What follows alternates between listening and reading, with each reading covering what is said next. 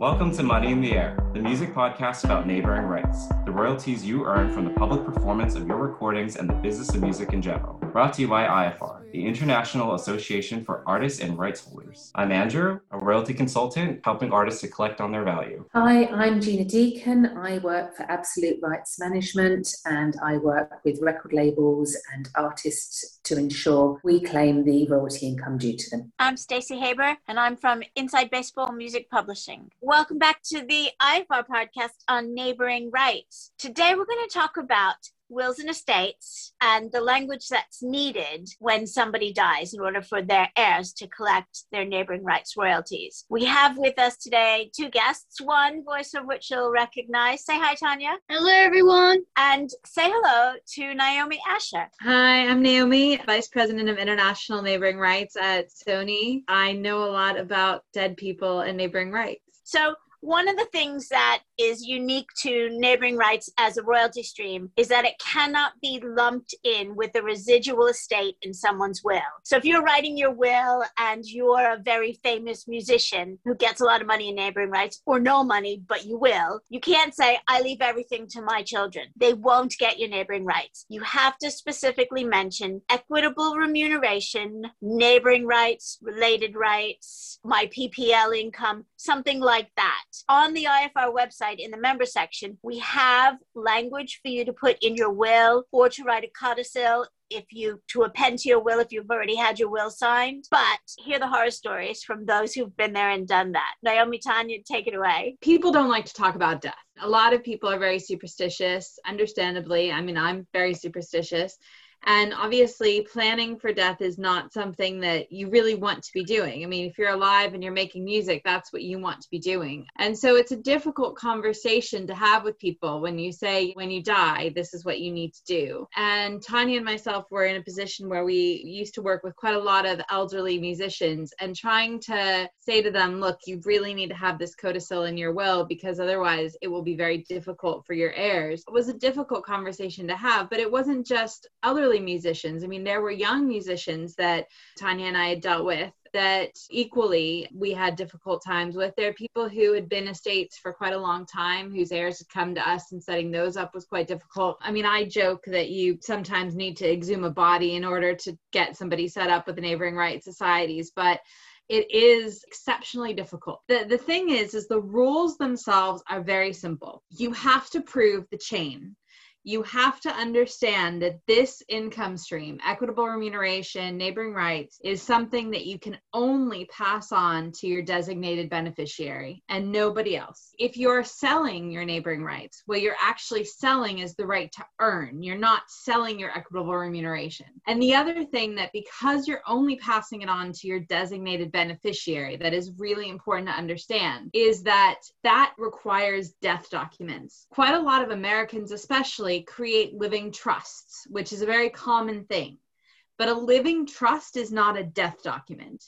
So if you have a living trust, that does not actually act as a valid death document when you are passing on your equitable remuneration. You need your will. It can be redacted. The will needs to be presented to the CMOs. We've had people who've said, no, we're not showing the person's will to anybody. You can't do anything then. You're, you, that's it. You know, you have to have the will. You have to have some kind of secondary paperwork. Now, in a straight line, that's a deed of probate. However, in America, you often don't have probate in the same way that most international societies require a deed of probate. If a musician dies in Los Angeles and that person has one daughter and everything passes to that one daughter, there's nobody querying it, there's nobody contesting it, it's a very straight shot. There won't be a deed of probate. So, therefore, there will be the will, but there won't be that secondary document. Even with the codicil, you will need to get a secondary document. You will need to get something that says why there is no deed of probate. In the state of California, there is a small estates affidavit that your heirs can get and get signed, which will function in the same way. But there does have to be that sort of link. So you have to keep the chain going the will, the deed of probate, and then there has to be the ID of the beneficiary. Now, if it's a straight line, if it's, you know, one father died and gave up everything to one daughter, that's a straight line. That's probably all you'll need. However, if you've got five children, and then you've got somebody acting on behalf of those five children. Every time you layer more people, you're going to need more paperwork. You're going to need everything certified by various attorneys. You're going to need things notarized. You're going to need to have one designated beneficiary to collect that everybody in that chain has signed confirming that they're happy that that person is the signatory on behalf of that beneficiary. And then all of those beneficiaries will effectively have a beneficiary account. So the more layers you get, the more complicated it is. The other thing that we've come across is that when you're talking about an older estate, somebody who, who died, say, in the 70s, they might not have a straight chain that's actually followable and they didn't have a will and everything automatically went to their next of kin and there wasn't any contesting of that so that there wasn't a court case. Then oftentimes you will have to justify how the equitable remuneration passed to the beneficiary which can feel very invasive.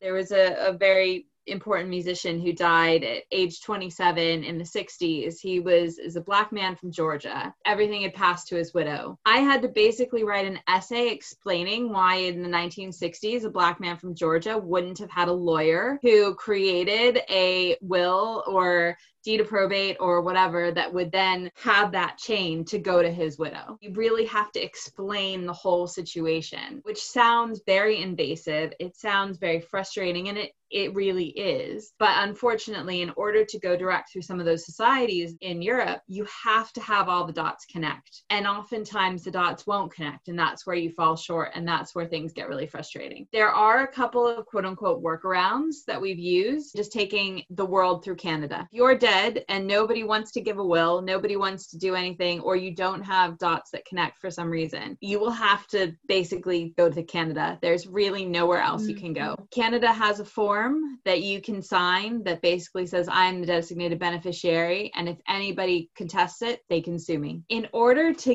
get to that letter of indemnity point at other societies, you still have to connect the dots on the chain. You still have to get enough paperwork in to justify them creating a letter of indemnity that will then be unique to you. Whereas Canada, RACS will let you sign that form and you'll be able to do the world through RACS. Either they only had a living trust, there were no death documents, or they didn't want to show the will, or there was one case where the person had died. It was again in the 70s. It was a young person. Everything had passed to that person's mother. That person had had a daughter. That performer's mother had essentially taken custody of everything while the seven year old daughter was growing up. There was a court case, you know, not a bad one, but there had been essentially a point where the court had said, right, you're, she's 21 now, everything can go to the daughter but it didn't specify equitable remuneration. So therefore, it wasn't accepted as a document. They had nothing else. We were told, well, we need the mother's will passing equitable remuneration over to the the granddaughter. Well, first of all, I couldn't get the mother's will. It didn't say anything about anything to do with the performer. The performer had been dead 30 years by the time the mother had passed away. Everything had been concluded in this document that supposedly gave everything to the granddaughter. But because it didn't say equitable remuneration, it wasn't accepted. They wouldn't couldn't do a letter of indemnity because you had this missing link on the chain. And the end result was, well, Canada. Literally, that is the only thing that you can do. And I certainly hope that RACS doesn't listen to this and start changing their rules and making it difficult for people. Just to explain uh, to the world why it's so difficult, it's because it's a non waivable, non transferable right under the Rome Convention. Unlike other royalties,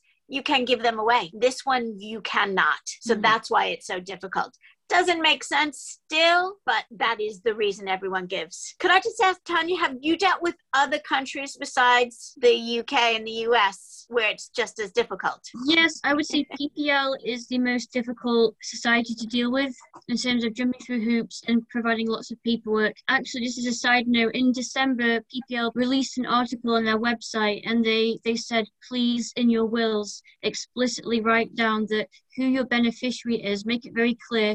And my ER explicitly say it goes to this person, that person. And um, because, yeah, PPL, if, if it's not clear to them, they just can't proceed. So yeah, I've dealt with PlayRights in Belgium, with SENA in the Netherlands. They're a happy medium between PPL and RACS in Canada, I would say. They just need to see a copy of a will. They're not very kind of particular about the wording. They just want to see clearly who is the next of kin, who is the heir. But yeah, like with all of them, you need a copy of the beneficiary's ID. It's got to be valid and in date because someone passed away a couple of years ago and his widow sent me her passport and it took me so long to get that from her and then expired. You've got to give back to them. It can be a very drawn out process. Maybe they didn't sign the passport, like, please sign your passports. I've dealt with estates where, yeah, there was no will whatsoever. So then it gets very messy. But as Naomi said, you can go to RACS because you're indemnified. But PPL's legal team, they're very on the ball, they're very clued up. So they will walk you through it. You just have to be patient, don't you, Naomi? Because they're grieving, uh, uh, especially if it's a recent death, you know, they're kind of out of sorts, they're grieving, and you're just kind of, you have to tread lightly and you have to go to them. It's, the timing's very sensitive, isn't it? You don't want to bombard them with an essay so we need this, this, this, this.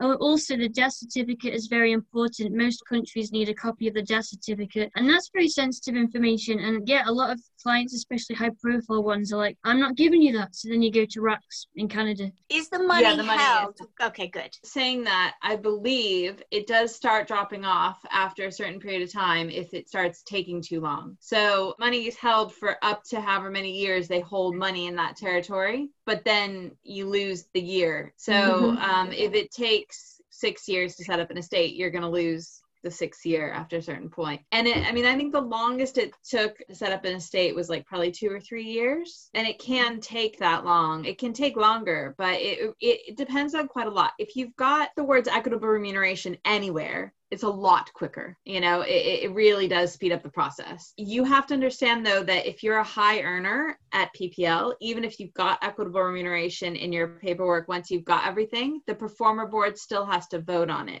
and approve all the death documents. They still have to meet, which is every six weeks, whenever it is, and they have to approve it, which for me seems ridiculous, but yeah, that's true. Yeah. Did they say why and why the performer board? It's the way that it is. I, I don't, I can't really tell you why. I just know that's exactly what they do. Do you know any reason why they would reject it? They didn't reject it for us I don't know why they would reject it, but I suppose if they felt something was contestable, maybe they would reject it. But I really wouldn't even want to posture a guess because I don't know why they even vote. I mean, for me, it's none of their business. Just to clarify, basically, we as representatives who look after performers and anybody that is a direct PPL member should be encouraging our artists to ensure that they include this in their will and take the narrative from the PPL site, which, as Tanya said, they published in December, to mm-hmm. ensure that the wording is correct. So many people will not know this as Stacey said, there is a codicil template on the IFR website in the members only area that she drafted based on what PPL had, you know, on their site as well. You know, if you're a member of IFR, you can go and you can pull that template and do that. But just keep in mind, if you do, you have equitable remuneration in your death document, in your death documents, not your life documents, not your living trust, your death documents it will speed everything up. If your heirs know that there's not going to be a probate, a deed of probate, then if they know going into it, they will have to get a small estates affidavit, you know, that other step. All that language that needs to be included can be can be sort of planned for. I'll give you the paragraph right now if you're going to put it in the main body of your will. I wish for my equitable remuneration, supplementary remuneration, similar performer payments and all income and rights associated therewith, including without limitation neighboring rights royalties, to be owned and collected by blank. It's just very short paragraph, easy to put it in. But if you need to do it as an addendum, as a codicil to your will, then become a member and go to the members only site. I know that it's hard to talk about death, and I know that young people do not want to think about it. But the minute you have something to leave someone, that's the right age to do it. So the minute you join PPL and start earning income is the minute you need to do a will so that your beneficiaries don't lose that income. If you knew that you can give somebody a gift after you died, you would mm-hmm. happily gift wrap it and put it someplace safe. That's what a will yeah. is. Yeah. It's a gift. It's a gift that you give after you die. So important. Yeah, really, really good subject, this one. Really good. So to get a copy of this language or the entire codicil template for you to just fill in the blanks, join IFR at ifr.co.uk and then you can go to the member section and just download it. Thanks for listening.